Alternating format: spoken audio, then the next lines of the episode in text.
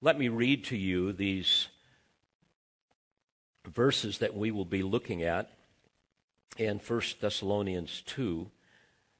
We're going to look primarily at verse 7 through 12 this morning, but let me get a running start by reading Paul's words beginning in verse 5.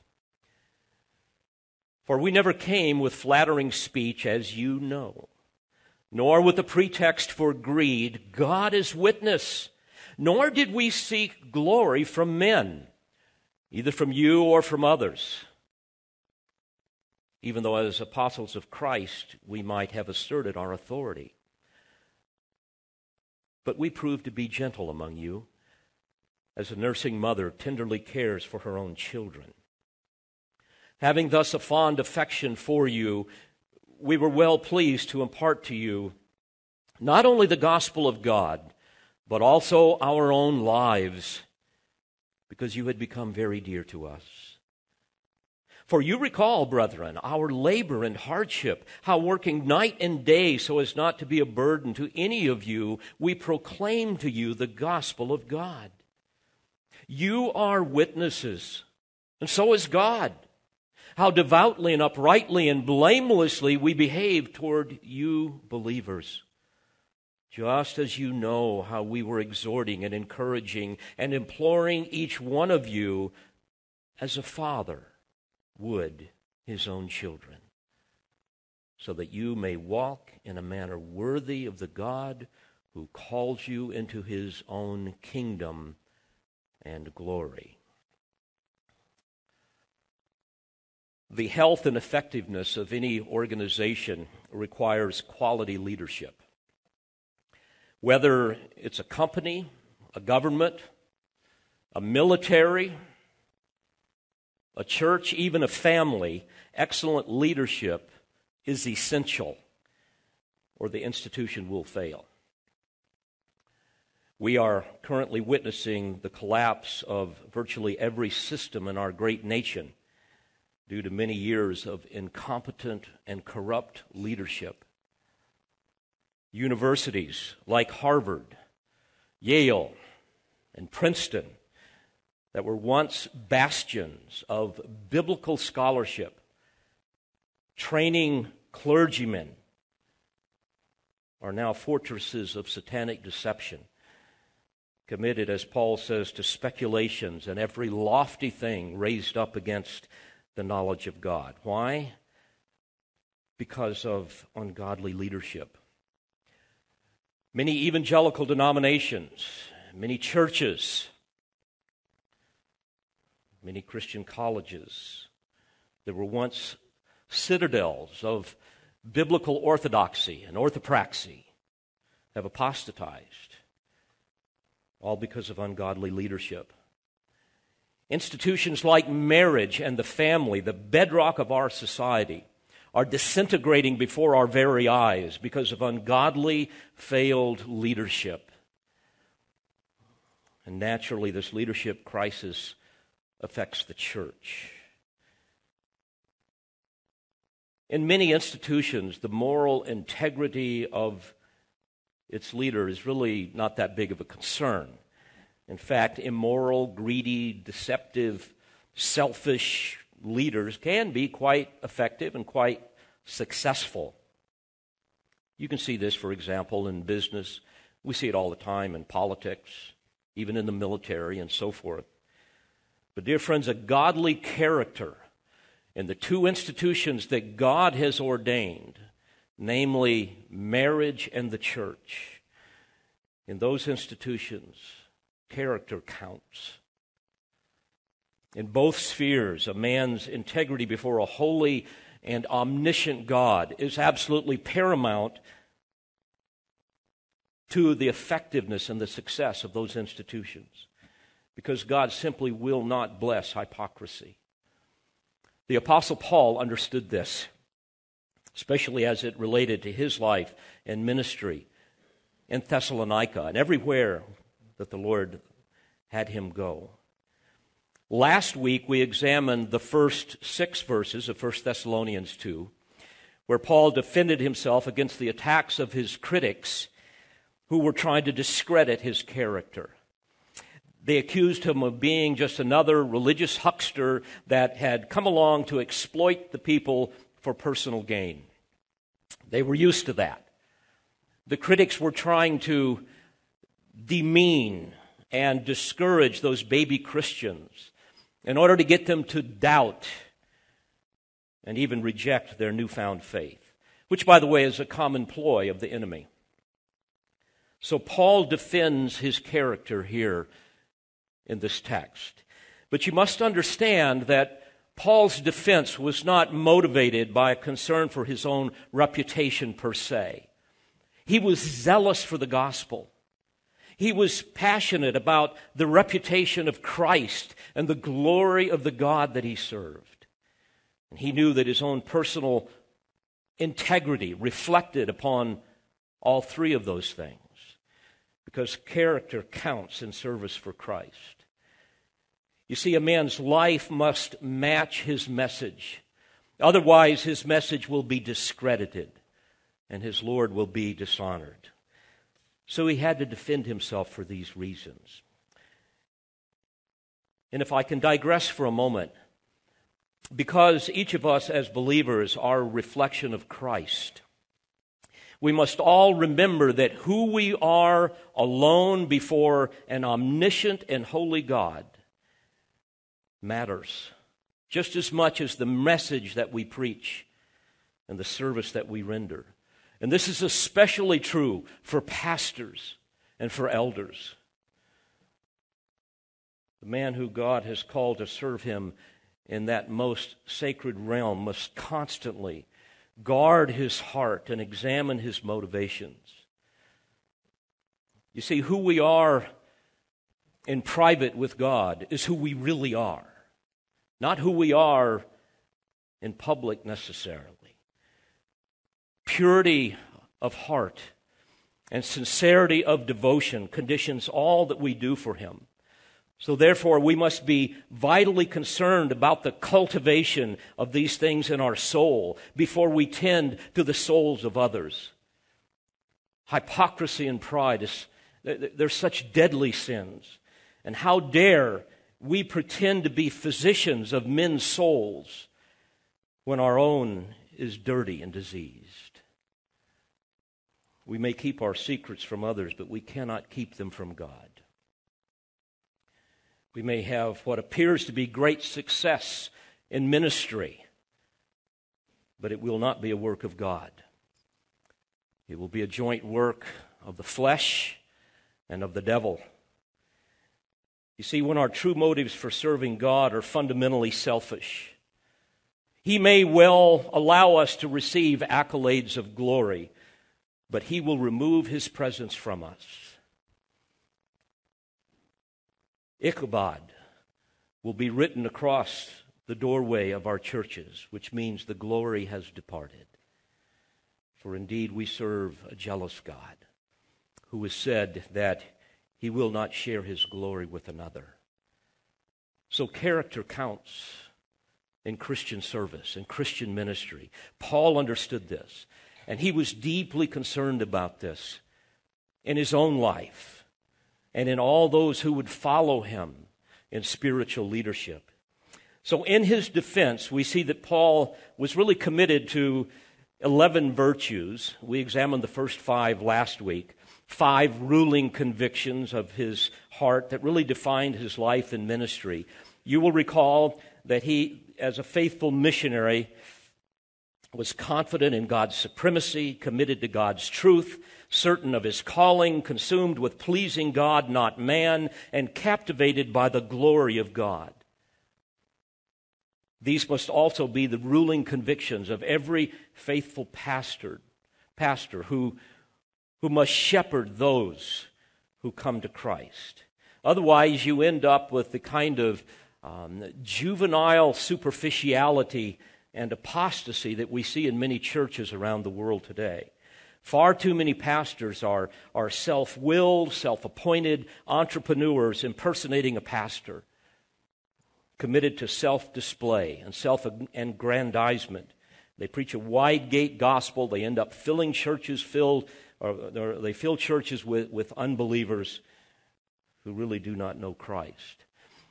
I'm always amused at Charles Spurgeon, the insight that he had from the Word of God. He saw this coming 150 years ago when he warned, quote, A time will come when instead of shepherds feeding the sheep, the church will have clowns entertaining the goats. And we see this all the time. Just turn on your television and you will see it. Fewer and fewer men embrace those five ruling convictions that I just stated that ruled Paul's heart as a faithful mission, missionary to Macedonia. But now, as we come to verses 7 through 12, he reveals seven more Christ like virtues that those five core convictions produce. So here we have six more marks of a faithful missionary or, or, or of a pastor who must now shepherd those who have come to faith in Christ. Six marks of effective spiritual leadership, if you will. And I might add that Wherever these are absent, Christ will be dishonored, and the sheep will struggle and they will scatter. And here Paul uses the metaphorical imagery of the intimate relationship that a mother and a father will have with their children. And this pictures the kind of godly care that is crucial for every spiritual leader. And to be sure, Paul was a role model of what true leadership should be in the Christian community. Let me give you the little list here. Like a godly mother, he was characterized by number one, tender devotion. Secondly, deep affection. Number three, sacrificial love. And number four, selfless labor. But also, like a godly father, he had a heart dedicated to holy living and biblical instruction.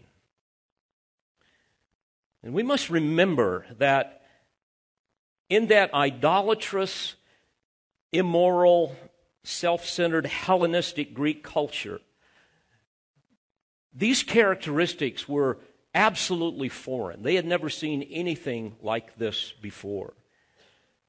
So let's look at these closely and see what the Spirit has for us this morning. Like a godly mother, the faithful missionary or pastor or church leader must be characterized, number one, by tender devotion. Now, bear in mind, this is unlike the unscrupulous, self serving, manipulative, arrogant, abusive, itinerant religious charlatans that they were accustomed to. So, again, in verse 5, Paul says, For we never came with flattering speech, as you know, nor with a pretext for greed. God is witness, nor did we seek glory from men either from you or from others, even though as apostles of Christ we might have asserted our authority. But, he says, we proved to be gentle among you as a nursing mother tenderly cares for her own ch- children. The term gentle encompasses the idea of, of being calm and caring, tender hearted, compassionate, patient, tolerant of, of imperfections. It's indicative of a person, of a person who, who is safe, who is approachable. And this is how we need to be when we present the gospel to other people. This is how we need to be when we disciple other people. It's so crucial. You see, Paul wasn't overbearing and authoritative. He didn't bully and intimidate these baby Christians, asserting his authority as an apostle. But instead, he says that we prove to be gentle among you as a nursing mother tenderly cares for her own children. Tenderly cares really translates the idea of to warm with body heat. A fascinating concept. What a beautiful picture. Paul and Silas were like a nursing mother to these dear people. Now, you all know that nursing moms provide a nurturing relationship with a helpless infant. And that helpless infant can feel perfectly safe and cared for in the mother's arms. This is how a spiritual leader needs to be. And of course, ungodly, worldly leadership, which often finds its way into the church will consider this to be too schmaltzy and r- relational, you know, kind of uh, too weak, lacking in authority and strength. But, you know, just the opposite is, is true. This is how Christ was. And so, as we look at the Apostle Paul, he wasn't a drill sergeant trying to whip these people into shape so that they would make him look good and accomplish his goals. But rather, his priority was, was to love them, to nurture them, to instruct them, and then to watch the Word and the Spirit gradually conform them into his likeness. Now, we all know that a godly mother will be tenderly devoted to caring for her child. She will do all she can to nurture that child's development. And godly leadership must do the same. We know that even as every child develops at a different pace, so too every Christian. And so, therefore, getting angry and demanding and impatient will only frustrate the, ch- the child. But the gentle parent will be caring, will be patient, will be tolerant of those imperfections, but always teaching the child, encouraging the child, and training the child. This was what was going on with Paul and with Silas. If I can put it very practically to you, every believer in a church should be able to say with great conviction, I know that I can approach my pastor and my elders with any problem, with any concern, at any time, because they have proven themselves to be gentle as a nursing mother tenderly cares for her children.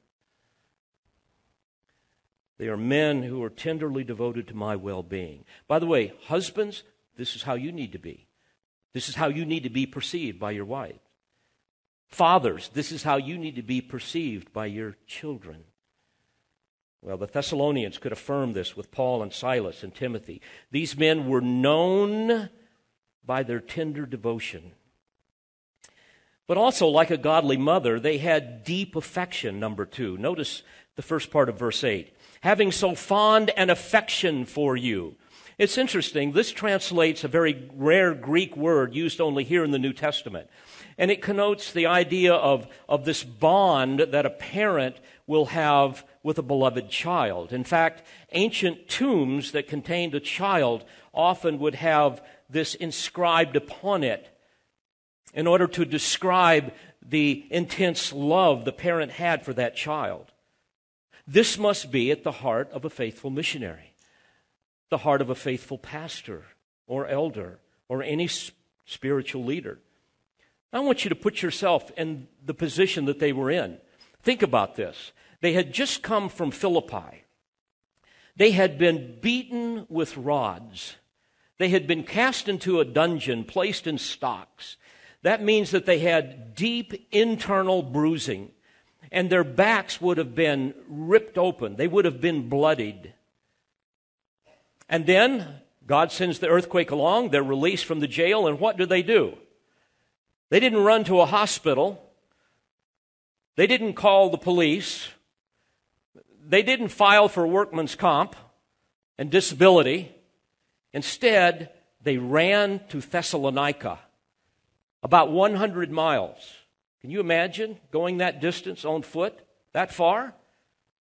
And why did they go? In, in order to hide? In order to cower in fear to protect themselves from perhaps experiencing the same thing? No, even with those bruises and the congealed blood upon their backs, they risk the same treatment by preaching the gospel and giving their lives to those new converts. What a demonstration of their deep affection for those, he says, who had become very dear to us. Beloved, if you're in spiritual leadership and you do not have this kind of deep affection for your church family, now hear this all of them the good, the bad, and the ugly, which will include me. Those that are easy to love and those that are hard to love. If that is not you, you are serving in the flesh, not the spirit, and God will simply not be in the things that you do. It's interesting later on in chapter 5, verse 14, Paul says, And we urge you, brethren, admonish the unruly. In other words, the lazy and undisciplined. So they had the lazy and the undisciplined in that church. He goes on to say, Encourage the faint hearted. These are the ones that are timid and easily discouraged, especially in light of all the persecution. He says, encourage the faint hearted.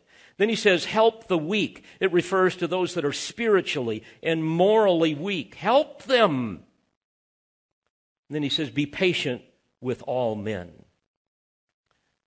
You see, this is the kind of tender devotion that they had for the people. But it, this requires a deep affection for all of the people.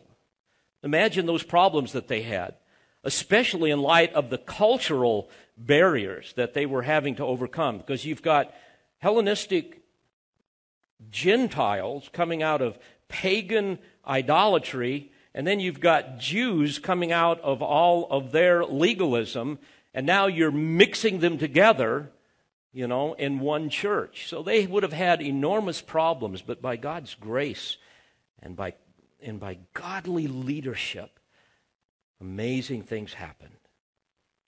Well, tender devotion and deep affection will produce a third maternal virtue. Notice in verse 8, he says, We were well pleased to impart to you not only the gospel of God, but also our own lives. So, number three, they were characterized by what we might call sacrificial love we were well pleased. Isn't that interesting? In other words, it wasn't out of duty, but out of desire that they ministered to them. They didn't have a sense of obligation, but because of the overflow of their love for the people, their love for Christ, the joy that they had in their heart, they were well pleased to impart to you not only the gospel. See, they went beyond the divine commission to give them the gospel, they were willing to share their very lives. Why? Because you had become very dear to us. Friends, practically speaking, a godly missionary will never stand aloof from those to whom they preach, nor will a pastor detach himself from those that God has entrusted to his care. Any pastor who isolates himself from being in relationship with his congregation has never truly been touched by the gospel that he proclaims. You see, there is something terribly wrong with the missionary or the pastor or any church leader that is inaccessible, that is unapproachable. Think of a pastor who would insulate himself from being in contact with his people. A pastor who would lock himself away in his study and only emerge to preach his sermon. A pastor who doesn't have time for the children or the elderly or the youth or the single women or the single men. No time for the lonely, for the disenfranchised. You see, there's something terribly wrong with that type of ministry. You see, pastors, if I can speak to you specifically, we are not CEOs, we are shepherds. We are shepherds. And shepherds need to smell like sheep. And I would say, brother, if that is you, you are not need you, you, you're not in need of, of better time management. You're in need of a heart transplant. There's something terribly wrong with your priorities. I would submit that those five ruling convictions of Paul's heart are not ones that you share. Therefore, your leadership will not be characterized by, by tender devotion, deep affection, and sacrificial love. Your, your secret motivations are, are all out of whack. And therefore, God is simply not going to be in what you do.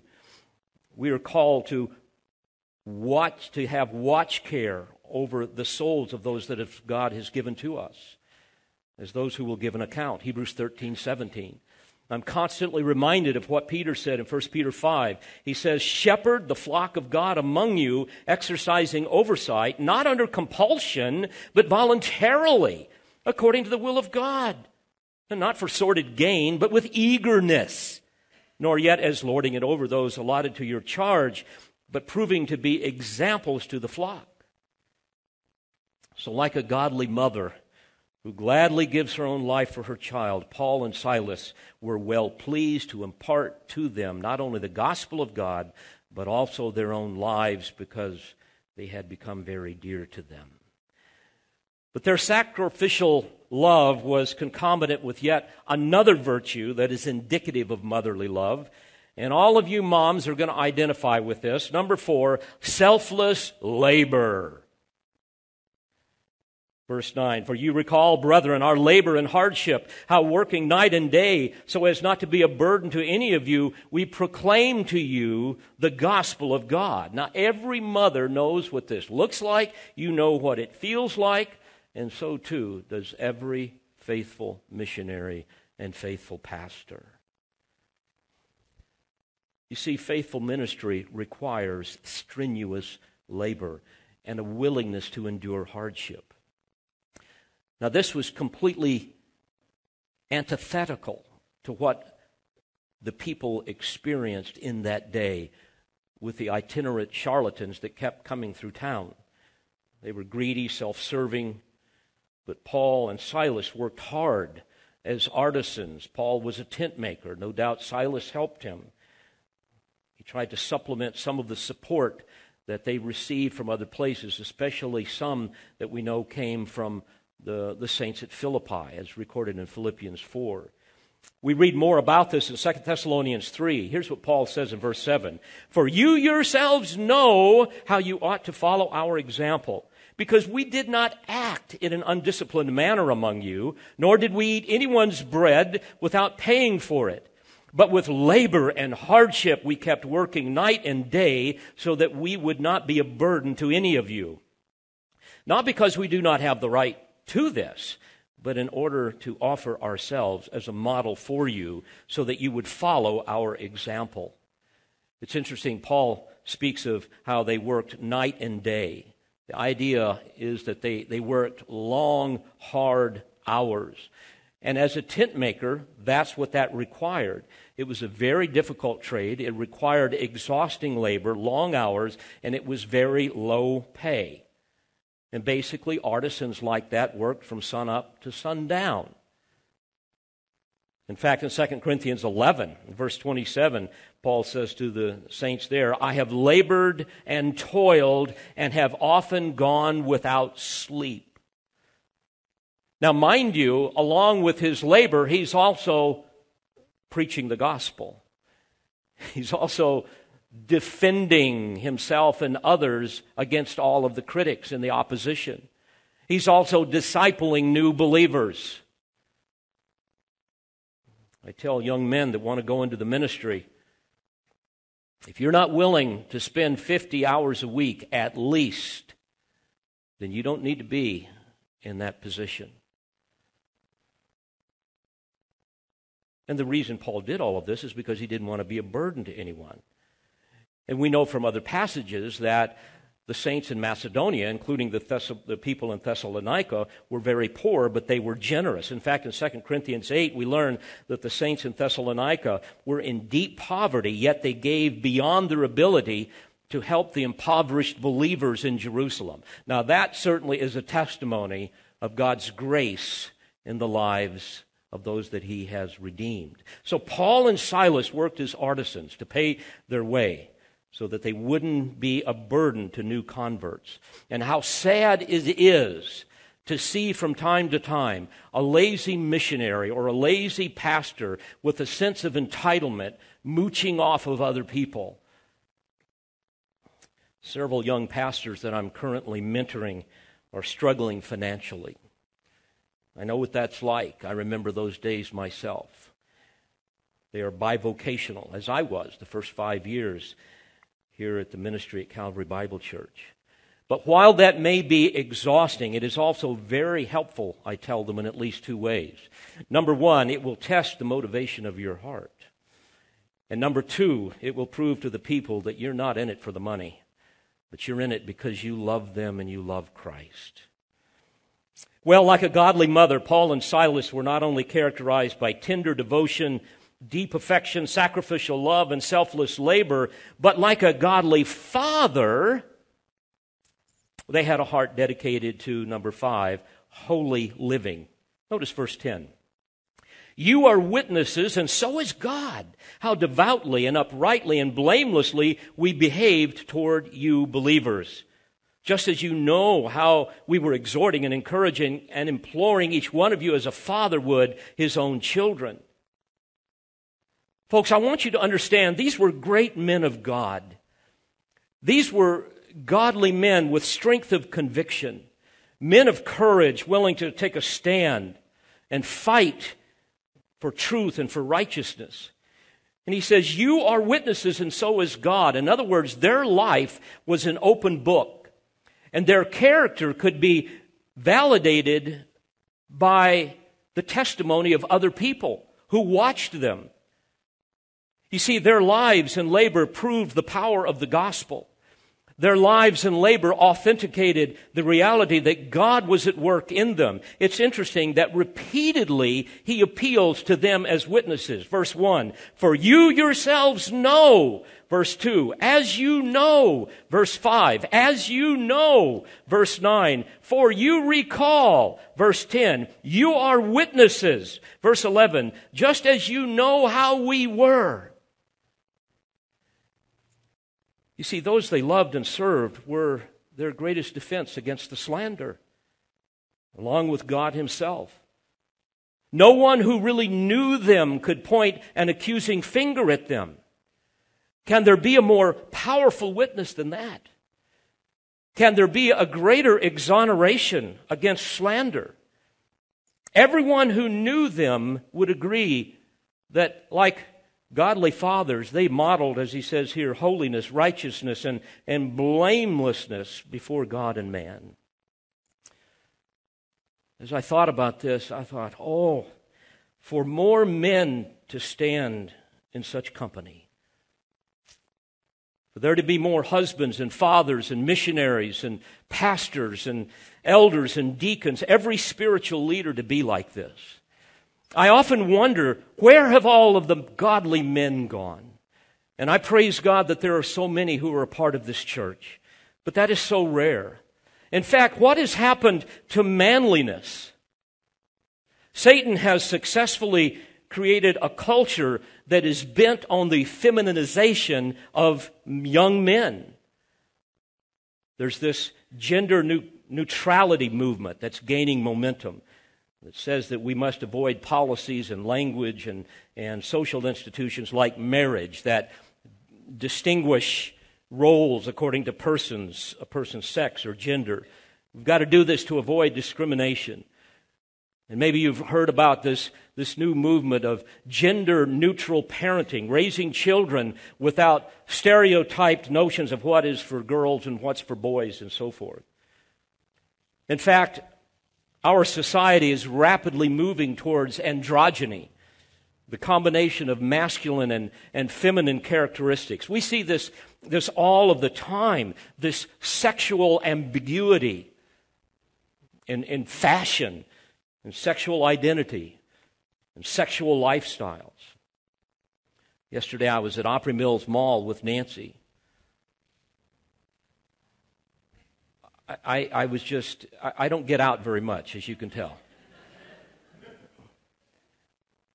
But, folks, I, I say this not to be funny, but, but with a sense of brokenheartedness. I would look at people and I couldn't tell if they were a boy or a girl. I would ask Nancy, is, is that a boy or a girl? I don't know. And, folks, I would submit to you because I've worked with people all of my life and I've seen God do miraculous things in the effeminate and the homosexual. This has far more to do with a sinful heart and with nurture than it does with nature. And this is so sad. in its quest for gender neutrality and freedom from all morality. Our society has produced a, a, a new kind of, of male, the, the pusillanimous sissy boy that grows up to be an effeminate, girly man. You see this all the time. They've got the lisp, they've got the walk, they've got all of the hand gestures that signal their identity to other people. You know what's heartbreaking is many of our Christian young men and women seem to be comfortable with that. It's heartbreaking. Folks, you don't need to tolerate that. You need to lovingly come along these dear people and gently but forthrightly give them the gospel.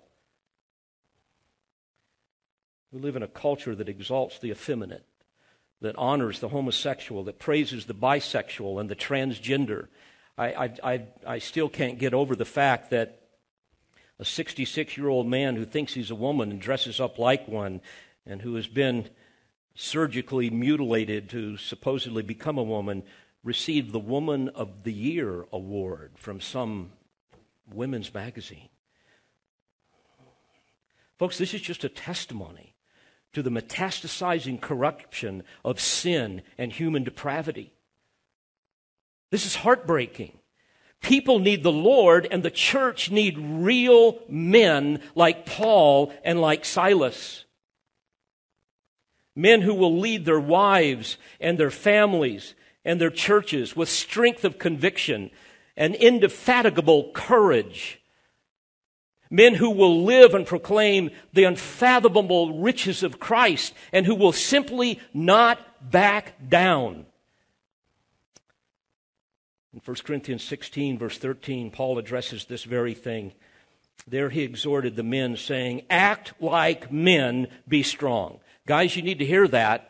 Act like men, be strong. Gals, you need to hear that. This is what you want in a husband a man that acts like a man biblically and is strong biblically.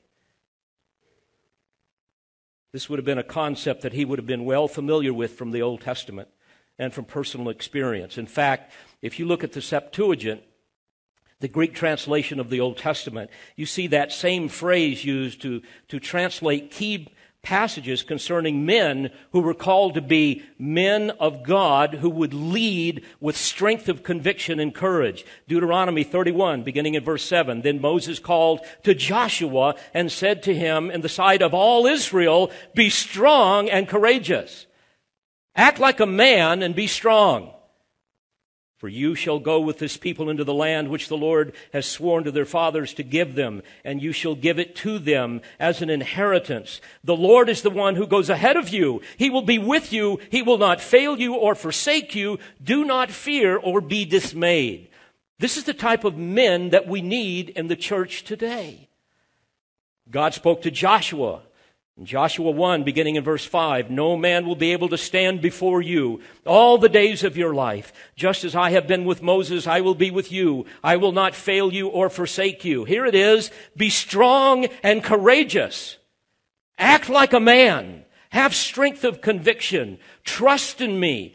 Go forward with boldness. Be strong and courageous, for you shall give this people possession of the land which I swore to their fathers to give them.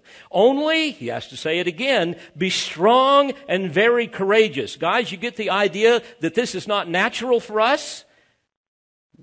That God has to remind us of this? Be strong and courageous. Be careful to do according to all the law which Moses my servant commanded you.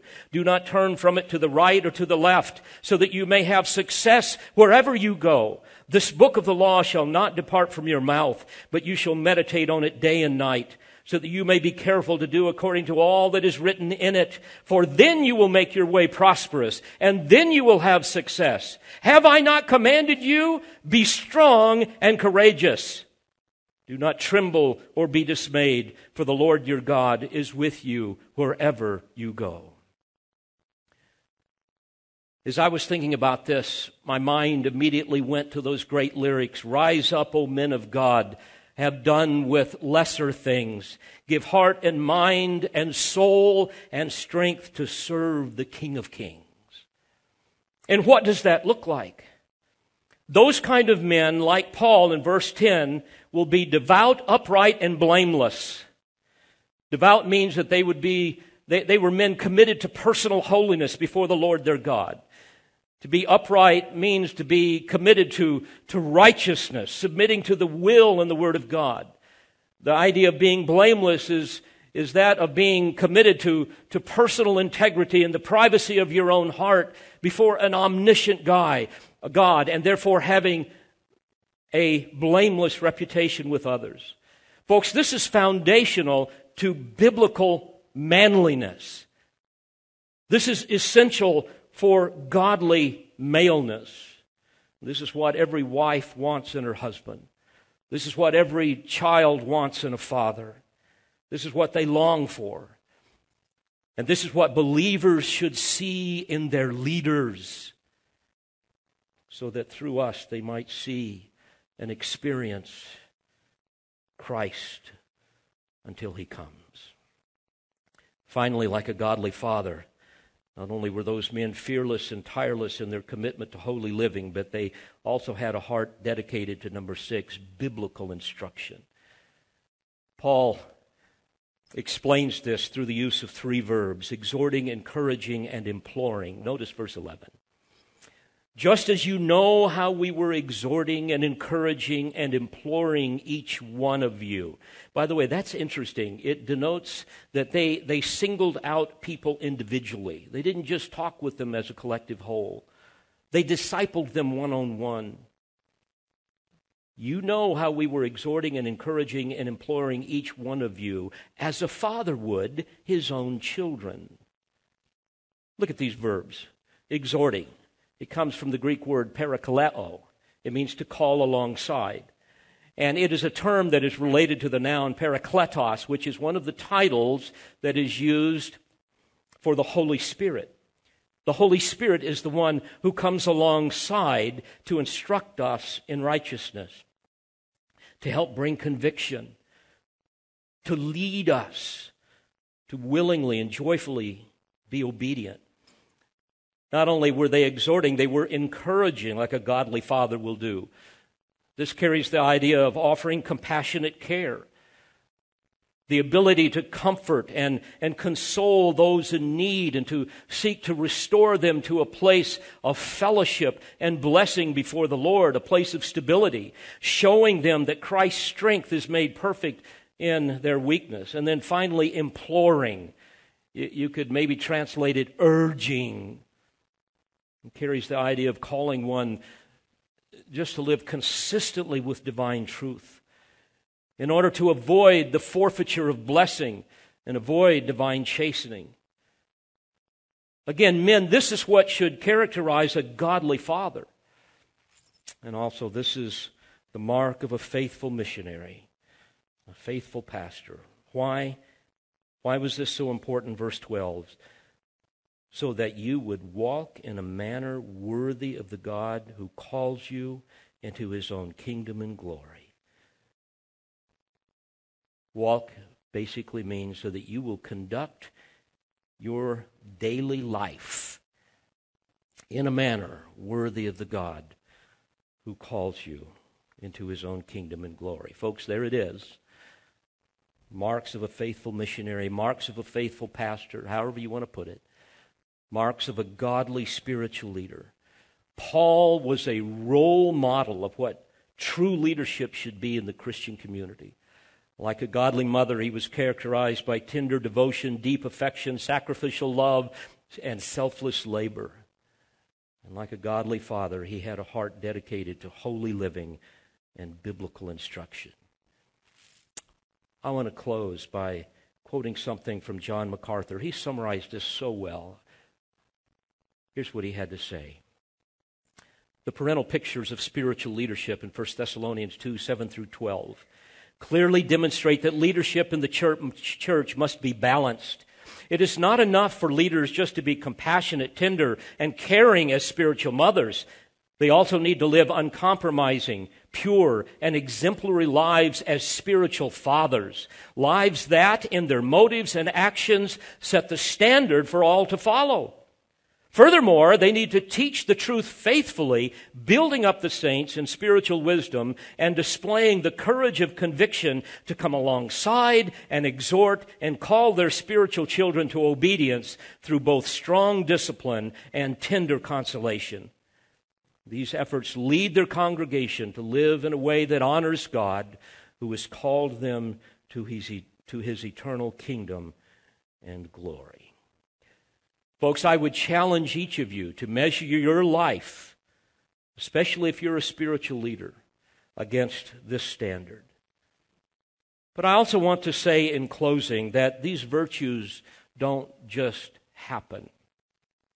They must be modeled, they must be taught, they must be cultivated, and that is certainly the passion of Calvary Bible Church. We pray you've been edified by this presentation. You've been listening to pastor, Bible teacher, and author Dr. David Harrell. For more information or for other messages from Dr. Harrell, please visit the Olive Tree Christian Resources website at otcr.org.